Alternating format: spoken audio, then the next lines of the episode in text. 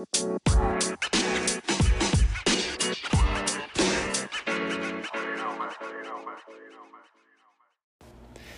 up, guys? Welcome to our 11th edition of the Off the Bench podcast. This is your host, as always, Sean Crowell. And uh, yeah, I just want to thank you guys for tuning in today. Um, I have an exciting episode for you guys today. I took last week off just because I finally got it out, like last Friday, my last pod, that is. And um, you know, it's a quick turnaround from week to week, especially. I, I, know I'm just making excuses, okay? And I hate excuses. I hate to be this guy. But ever since I started working full time again, it's been tough to get out a solid product for you guys. Something that I'm proud of, something that I want to show off to you guys.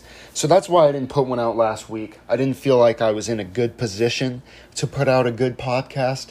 But uh, yeah, guys, I've kind of settled on things. I've been taking in the news. I've been watching some games. And uh, I'm excited for this episode. I have a good one for you guys. I've been thinking a lot about some of these, some of these segments for the past few weeks. And um, yeah, I finally put put them together here for you guys. So I wanted to get one out before Thanksgiving, before the uh, little four day holiday. Give you guys something to to listen to on your road trip, on your uh, your travels, on the way to see your family, or whatever it is the situation that you are going into. But uh, yeah, guys, I'm excited. I got a good one here for you today, so uh, stick around.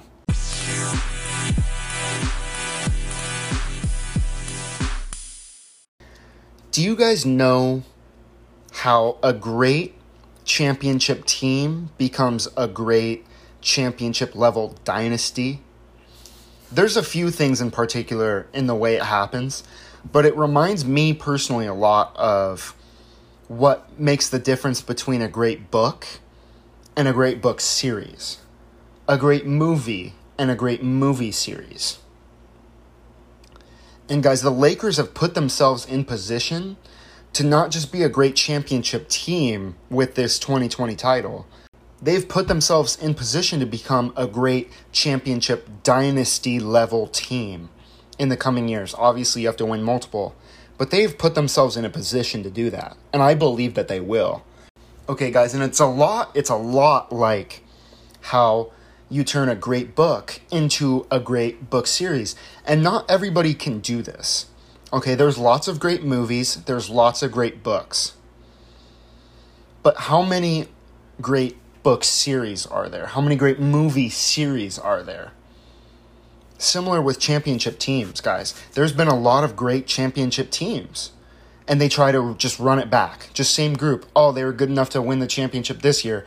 The following year with that same group, they're going to be good enough to win a championship the next season. But that's not the case. Okay, we see lots of championship teams, but very few championship level dynasties.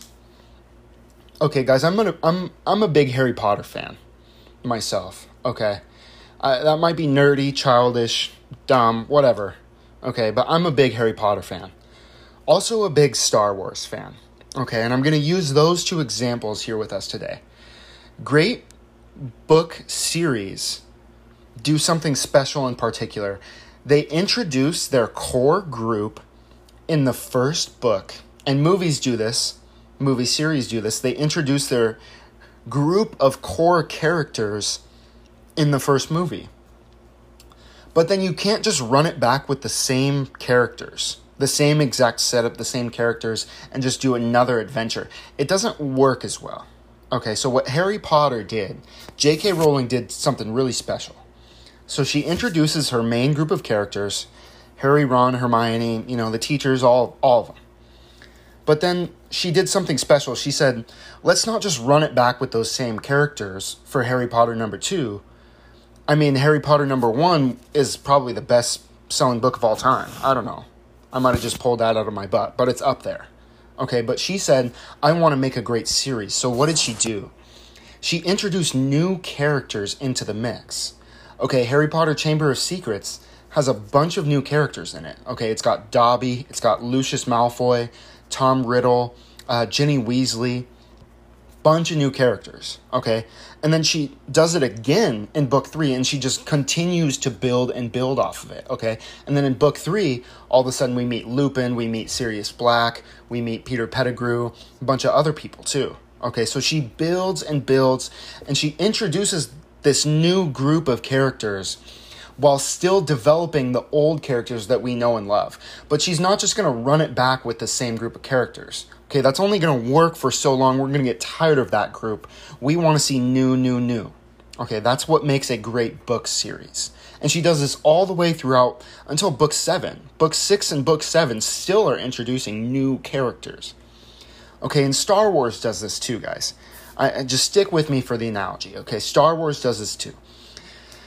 The original trilogy, one of the most classic, most iconic movies of all time. Okay, Star Wars: A New Hope. But they don't just run it back in Empire Strikes Back with the same group of characters. Okay, they introduce new ones. And this is what makes Star Wars a great original uh, series. This is what makes it a great trilogy. Okay, Star Wars adds in uh, the second one, Empire Strikes Back, they add Lando, they add Yoda, they add Boba Fett. Okay, so they they continue to build. They keep the same. They keep Han. They keep Luke. Uh, you know, they keep the old man Obi Wan. They keep uh, you know Princess Leia. They keep all those people. You need to keep you need to keep your core okay? Because that's in essence what Star Wars is.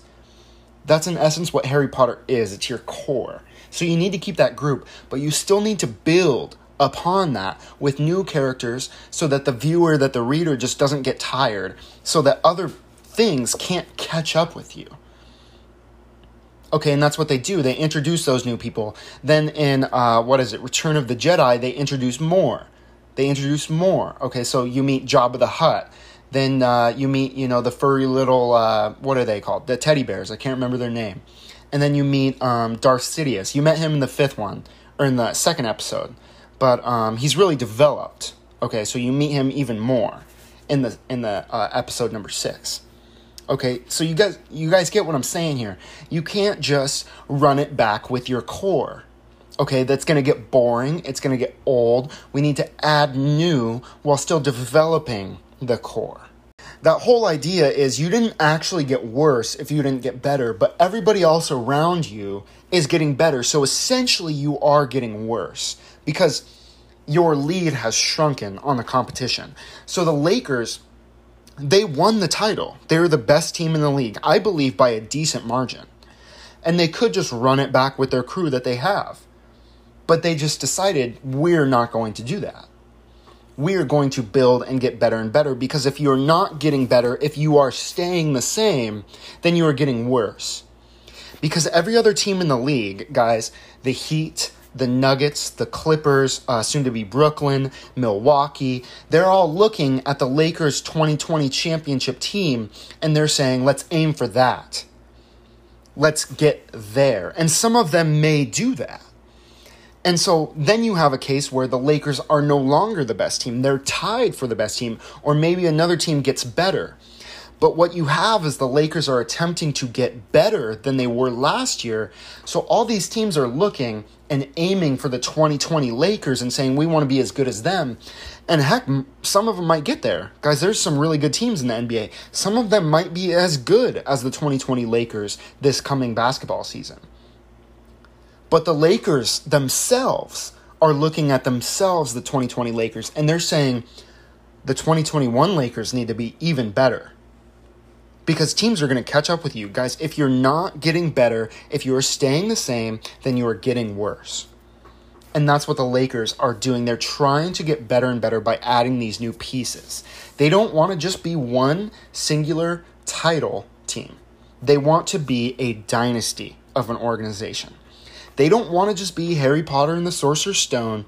They don't want to just be uh, Star Wars A New Hope, a great singular movie, a great singular book. They want to be the Harry Potter series, the Star Wars trilogy. They want to become a dynasty. They want to become great. So if you look at what they've done, they've gotten better in almost every single way, in my opinion. Okay, Danny Green, uh, he's getting a little bit older. Uh, his threes weren't as great in the bubble as you would think they would be, and so they replaced him. They said, We're going to go get Wesley Matthews. He does essentially the same thing. He's a 3 and D guy. Um, I don't know if he shoots the three better necessarily, but he does shoot the three well. And he's a younger guy, a little bit younger, I would say, than Danny Green. So he's going to be a better defender than Danny Green. Okay, he's going to be better than Danny Green was last year, in my opinion. So, okay, so they just got better there. They just made one singular swap and got better. And guys, this is this is a lot like what the Lakers are doing right now with their team. They're saying we don't want to just be a championship level team. Okay? And that, that's what Star Star Wars could have been that. They could have released A New Hope. It's a classic, iconic movie. They could have just left it at that. And, uh, you know, it's a great American movie of our pastime, Star Wars A New Hope. But now we have this entire Star Wars universe and it's expanded. It's become an empire. It's become something amazing, something larger than life. Okay, and the Lakers, they could have just done that. They could have said, We won a title 2019 2020. We're, we're calling it good. We're good. We, we're a championship team. We don't need to be a dynasty. Okay, Harry Potter could have also been this. I mean, you can tell from uh, Sorcerer's Stone that, that it's a series, but it's definitely a great standalone uh, child's film, child's book on its own. Okay? Harry Potter and the Sorcerer's Stone could have just been a great singular book it would have been amazing, outstanding. But it wanted to build, it wanted to be a series. And that's what the Lakers are trying to do. They're trying to build upon one championship and become a dynasty, a team that can compete for titles for years and years and years to come.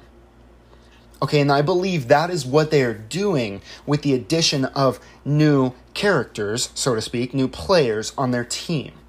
And in my opinion, it is going to work uh, outstandingly. They've improved so much. Guys, have you ever heard the saying? It, it happens in sports a lot. If you didn't get better, you got worse. Okay, they picked up Marc Gasol, who used to be an all star caliber center, probably not an all star caliber center anymore, but still really good. Okay, he's going to add such great depth to their second team. He could probably start, honestly, if AD went to the four they added um, Montrezl Harrell, six man of the year.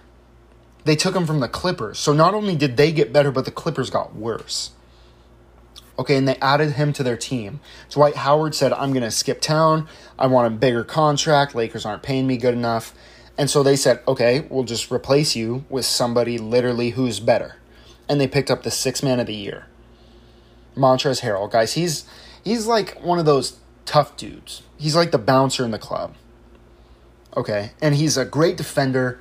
Um, he's going to give you a ton of energy. Great rebounder. He, he's going to be huge for them. Okay, they add Dennis Schroeder. Um, he could have also been the sixth man of the year, but Montrezl Harrell won it. So that's the type of player that he is. A really nice shooting guard, gives you 18 points off the bench. He can run your second unit. Guys, their second unit is going to be phenomenal. It used to be that they would have to ha- kind of like trade off uh, Davis and LeBron. One of them would have to go out while the other stayed in because otherwise they couldn't function as well offensively. They couldn't put points on the board consistently. But now they're going to be able to. Okay, they can go ahead and sit AD now. They can go ahead and sit LeBron at the same time, and they can leave Dennis Schroeder out on the floor with Montrezl Harrell and uh, with Gasol have Kuz on the wing, and they can score some points. They can play hard defensively.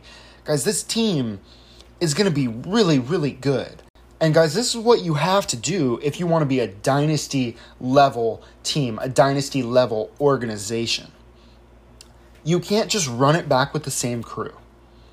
Okay, you have to add pieces, continually add pieces to your squad to get better and better and better just piece by piece by piece. Guys, and this is what the Lakers have done. They've had an amazing offseason so far. Top tier free agency. Okay, that's who this team is right now. It's it's huge. It's honestly huge.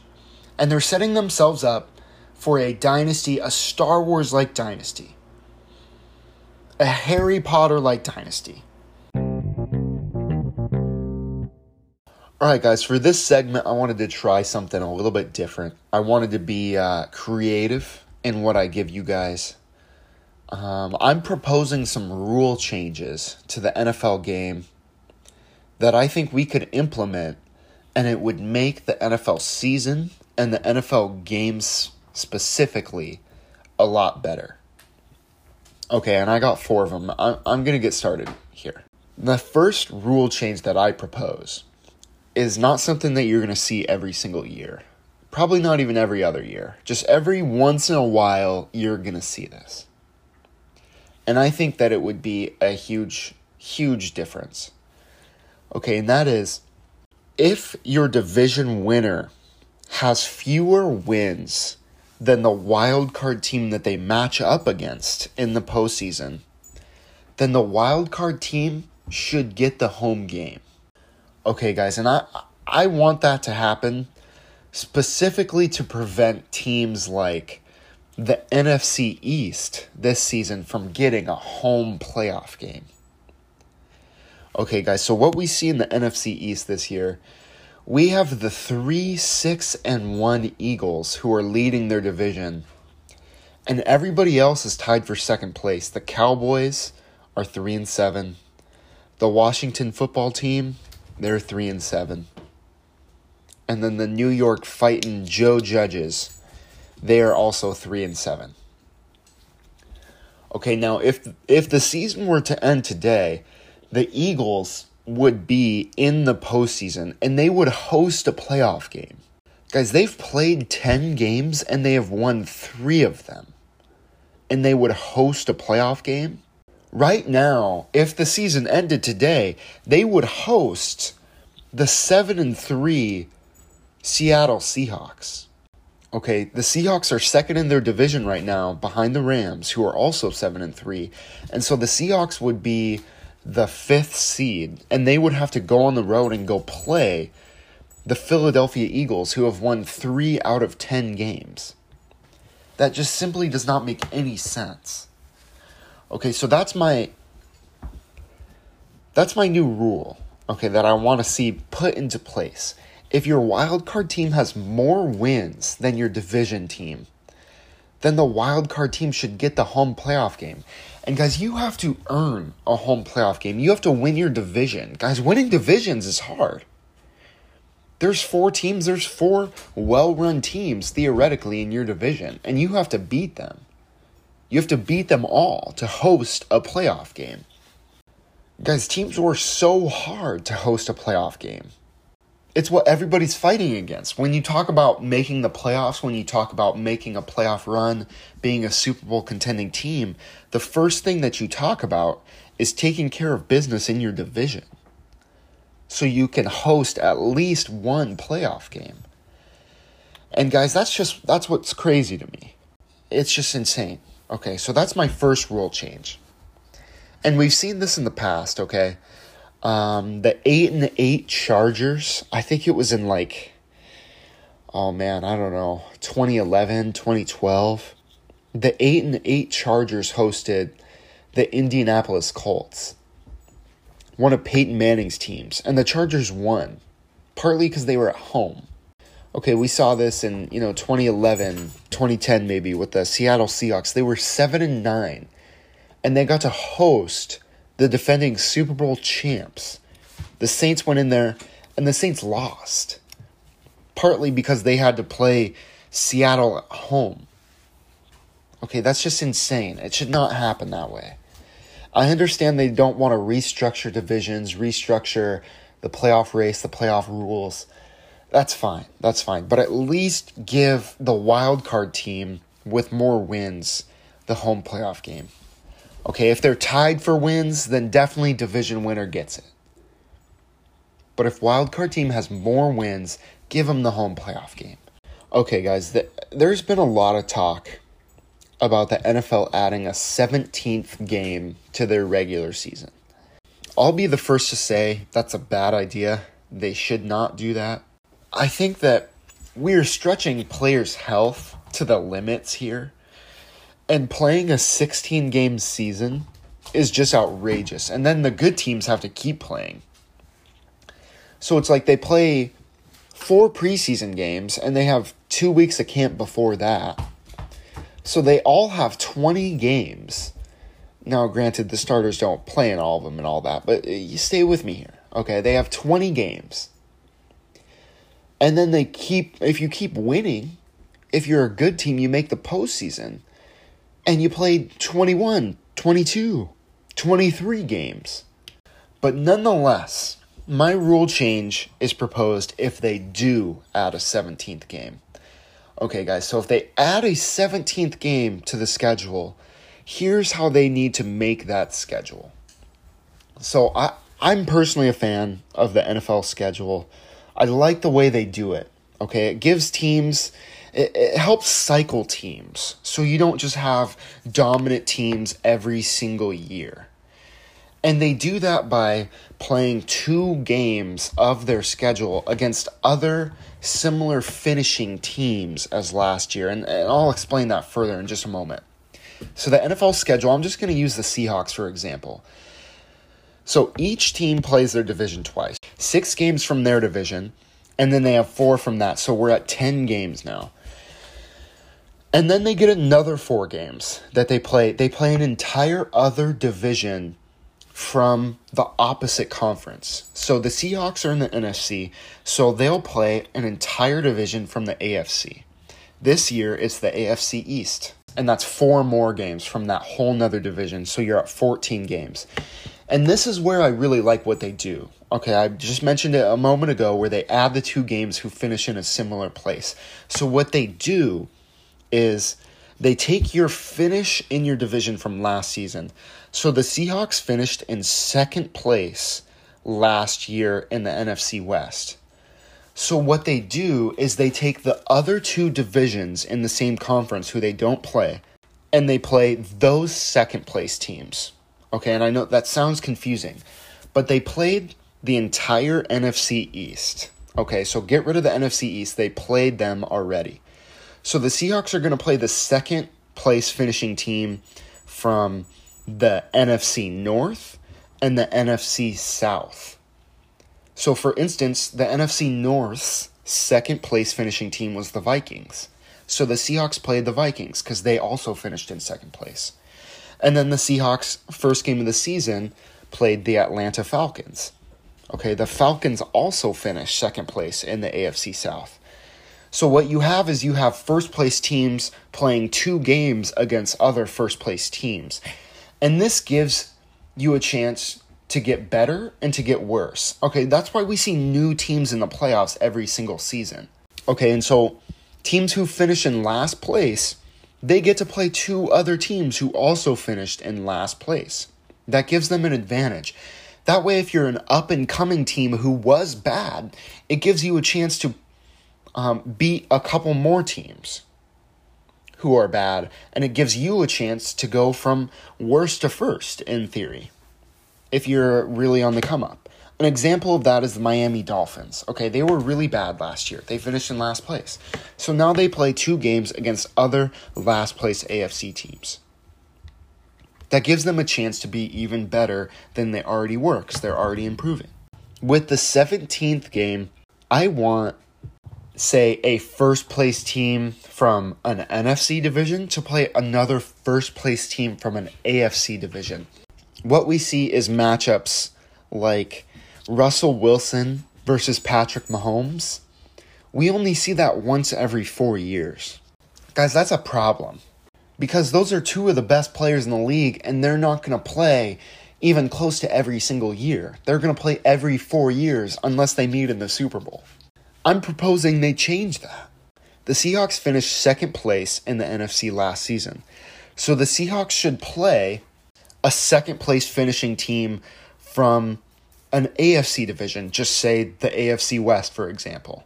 And that's going to do two things. It's going to give you a stellar matchup because you're going to get um, first place teams like the Chiefs playing first place teams like the Packers or New Orleans or uh, the 49ers or the Seahawks or whoever it is. Okay, that's going to be uh, amazing for the viewer. Okay, so that's what we want to see. That's what it's going to do. It's going to create amazing matchups.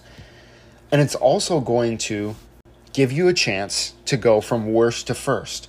Right now, teams play two games against other first place teams, other last place teams, whatever it is.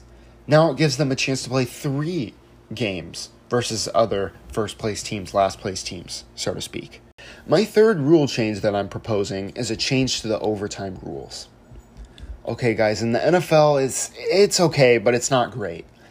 And college is a little bit better. Uh, football is a weird sport, guys, because it's not really a sport that's conducive to a quality overtime. So we have to be creative and do what we can. I'm proposing that they change the rules to the college rules, but they make a, a few slight changes. Okay, I think that college starts at the 25 in overtime. The NFL needs to change it to start at the 35. Okay, so you start at the 35 and you just play it like normal, and each team gets a chance to touch the ball. Because what we don't want is we don't want the best player on the other team never getting a chance to touch the ball. We saw this in the 2018 AFC Championship game. Okay, the Patriots ended up beating the Chiefs in overtime. Patrick Mahomes is the best player on the field, and he never got a chance to touch the ball. Okay, we've seen this in Aaron Rodgers' career.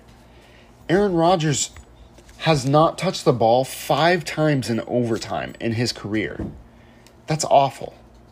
Okay, we need our best players to touch the ball, and this is going to help. So they need to change it to college rules. They need to push it back to the 35 yard line. Okay, so the first round, you can do anything you want. You can kick a field goal. Uh, you, if you score a touchdown, just go for the extra point, do whatever. The second overtime is where I propose they need to make a change. If it's still tied after the second overtime, I understand that we're looking out for players' health at this point. They've been playing for over 60 minutes, and that's when you start to stretch yourself thin. So we want player safety to be a priority. So this is where you start adding some hurdles in there. In this overtime, field goals are not an option. Okay, in the second overtime that you play, you cannot kick field goals. And so what you have to do, you have to go for it on fourth down. And then if you do score, you have to go for two. Okay, that's the that's the rule for the second overtime. No field goals and you have to go for two. This is going to separate teams. Okay, teams who are slightly better in some way, this is going to separate them and this is going to produce a winner in the game. No more ties. Okay, ties are horrible. Makes no sense.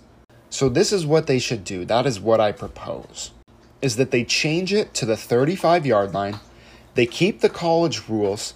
First overtime, you can do anything you want. If it's still tied and it goes into a second overtime, then you cannot kick a field goal, forcing teams to go for it on fourth down, and you have to go for two if you score a touchdown. Okay, guys, and my fourth rule change that they need to implement is the catch rule. Now, guys, I, I'm not somebody, I don't like to complain, especially when I don't have a better solution. Okay, now, if you want to complain about something, and you have a great solution to fix it, then that's great. Complain all you want and then fix it. But what I don't want and I don't like is people complaining about something that they can't come up with a better solution for. Okay, so oh, I'm going to be um, my pet peeve here. And I'm going to complain about something that I don't have a solution for. And that's the catch rule.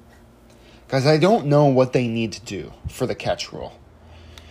Okay, but it's clear that this is still haunting the league. The catch rule makes no sense. It's extremely inconsistent.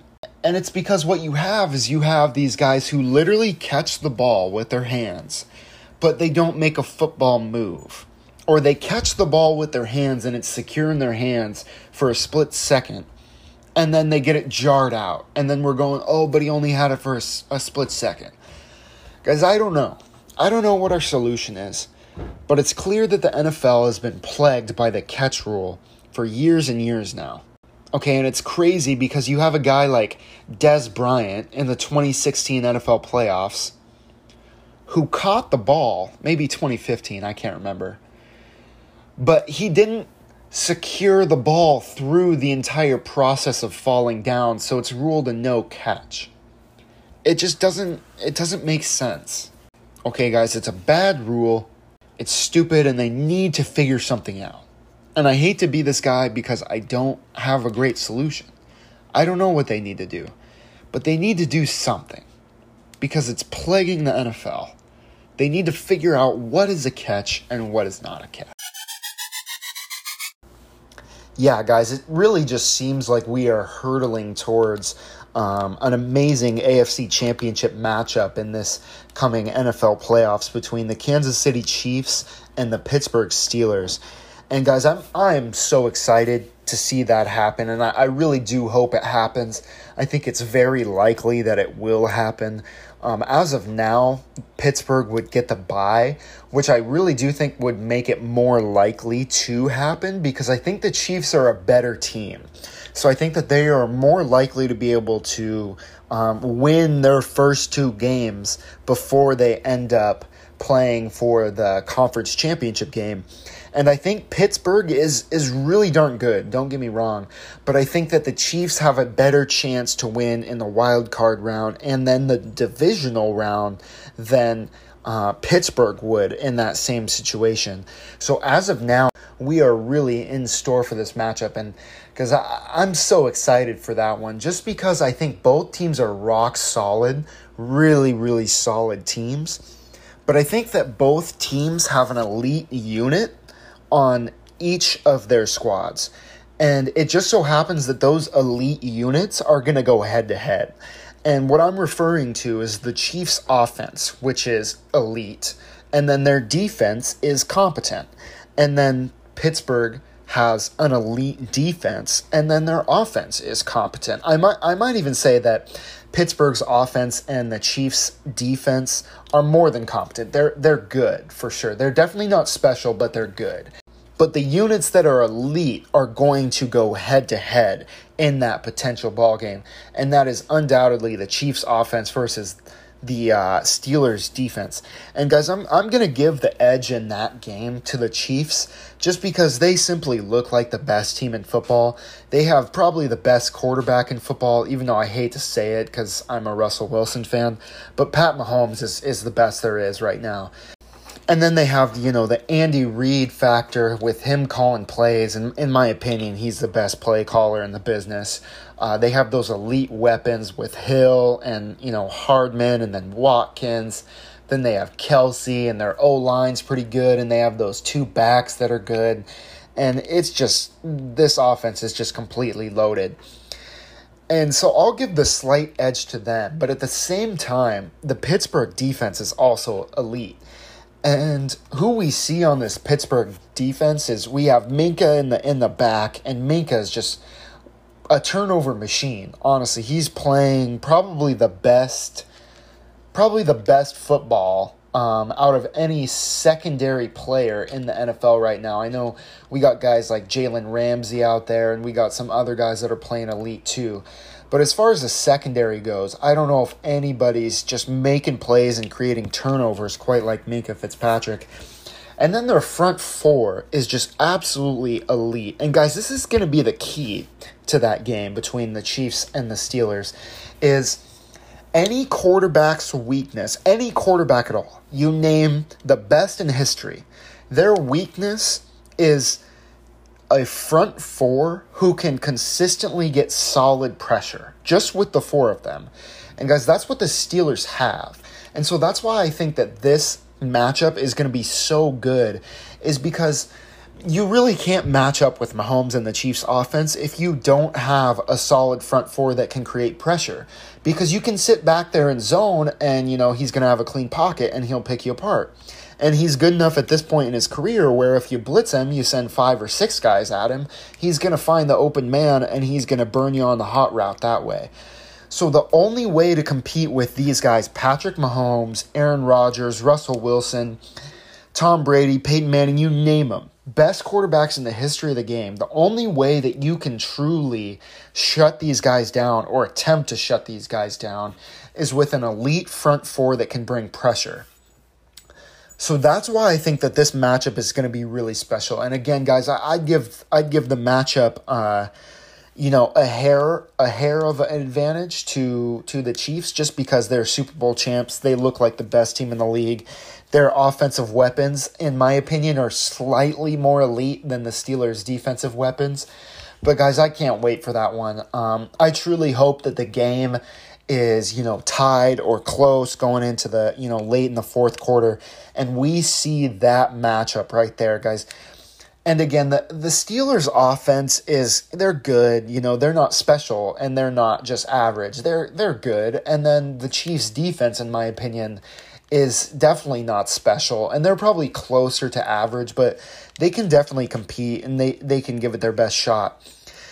But guys, I, I don't really want to see that matchup all that much. That's not very enticing to me. You know, you got playmakers on both sides, I guess. You got you know Chris Jones, and then you got the Honey Badger, and then you got you know you got Claypool and uh, who is it Smith Schuster, and then you know you got some guys on on both both of those units.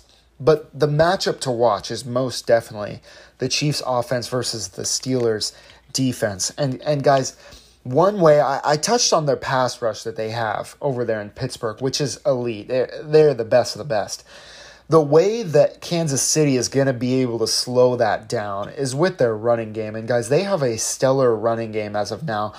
Everybody just thinks that the Chiefs are just, you know, run and gun, uh, slinging it around all the entire field with Mahomes. And that's partly what they are. Like, they can definitely do that. They can win just about any way. So they can win that way.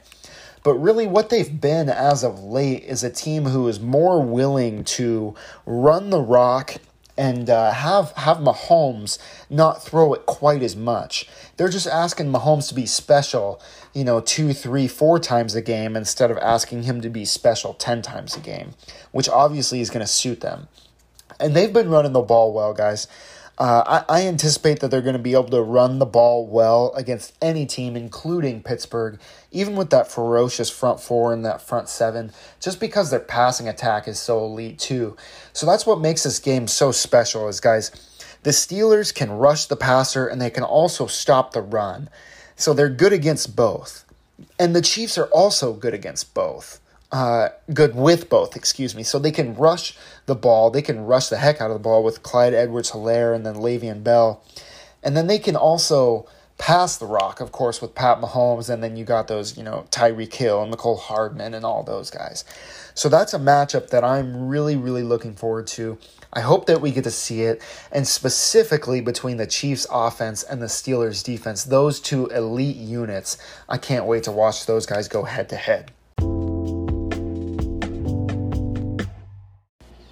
All right, you guys know what time it is. It's time for the off the bench MVP. And guys, this week we got another special one for you. And uh, if you guys happen to catch that Carolina game, uh, they played who was it? The Lions yesterday. And uh, Carolina was actually like a three point underdog in that game, and they ended up just routing the Titans. It was 20 to 0. Um, if you saw that game at all or highlights or anything, then you were able to get a good look at PJ Walker. And uh, PJ Walker's our off the bench MVP for this week. He started in place for Teddy Bridgewater for Carolina this week, and he ended up throwing down a decent stat line here. He did have two interceptions on the day, which ultimately was, you know, his his couple of blemishes there in the game.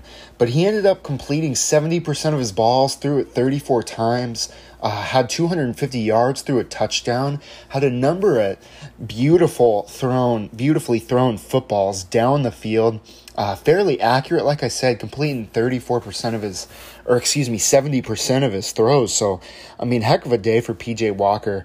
And, uh, you know, with, with Teddy Bridgewater being out, I think Walker has a chance here to earn a second contract in the NFL. And uh, this one's going to be two years. He's in the first of his two year deal here with Carolina. And uh, obviously, he's on the cheap, just a backup QB. He played in the XFL last season and went 5 0 in the XFL before they ended up having to throw their season out the window with Corona and stuff. But he looked really impressive. Um, yeah, guys, he went to Temple and he played for none other than Matt Rhule, who ironically, Matt Rhule picked him up to play for the Carolina Panthers and to be his backup. So Matt Rhule, very familiar with PJ Walker, recruited him to Temple. He was an amazing, underrated quarterback for for Temple there for the Owls, I believe they are, and uh, had a heck of a career there. Started like all four years. Um, Actually, it was like halfway through his freshman year that he finally got to start. But put together a nice freshman campaign, kind of had a little sophomore slump, and then he finished really strong his junior and senior season. He ended up kind of being on and off the Colts practice squad in uh, 2018, and it was no good. And uh, yeah, he ended up getting cut. Finally, he went to the XFL.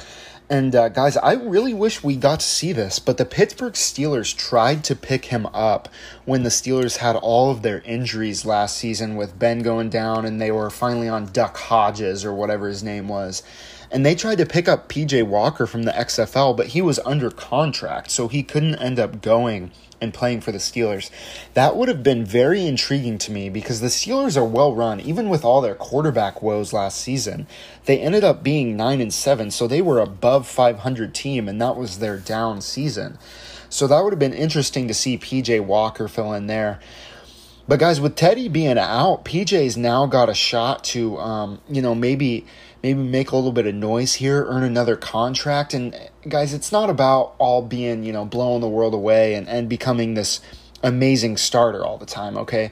He's got a chance to make some really, really good money here um, if he just plays decent for these games while Bridgewater is out and he's able to earn another contract in the NFL, maybe become, um, you know, a, a journeyman of a, of a backup QB and earn a living that way. Guys, obviously backups aren't making those starting QB money, but they're making like a million bucks a year or something like that. And uh, let's be honest about that. That's huge cash. So PJ Walker might be able to make his way into a nice living here as a backup QB. And if he if he continues to play really well, then he could earn a starting job somewhere. I'm excited to keep watching PJ Walker. I'm not exactly sure what Teddy Bridgewater's injury status is, if he's coming back for next week or not. But I, am very intrigued actually to see uh, to see what it's like to see if PJ ends up getting more time, any more starts here. Because like I said, he had a decent stat line. He looked pretty good. He looks mobile, guys, like your new age style quarterback. He can move.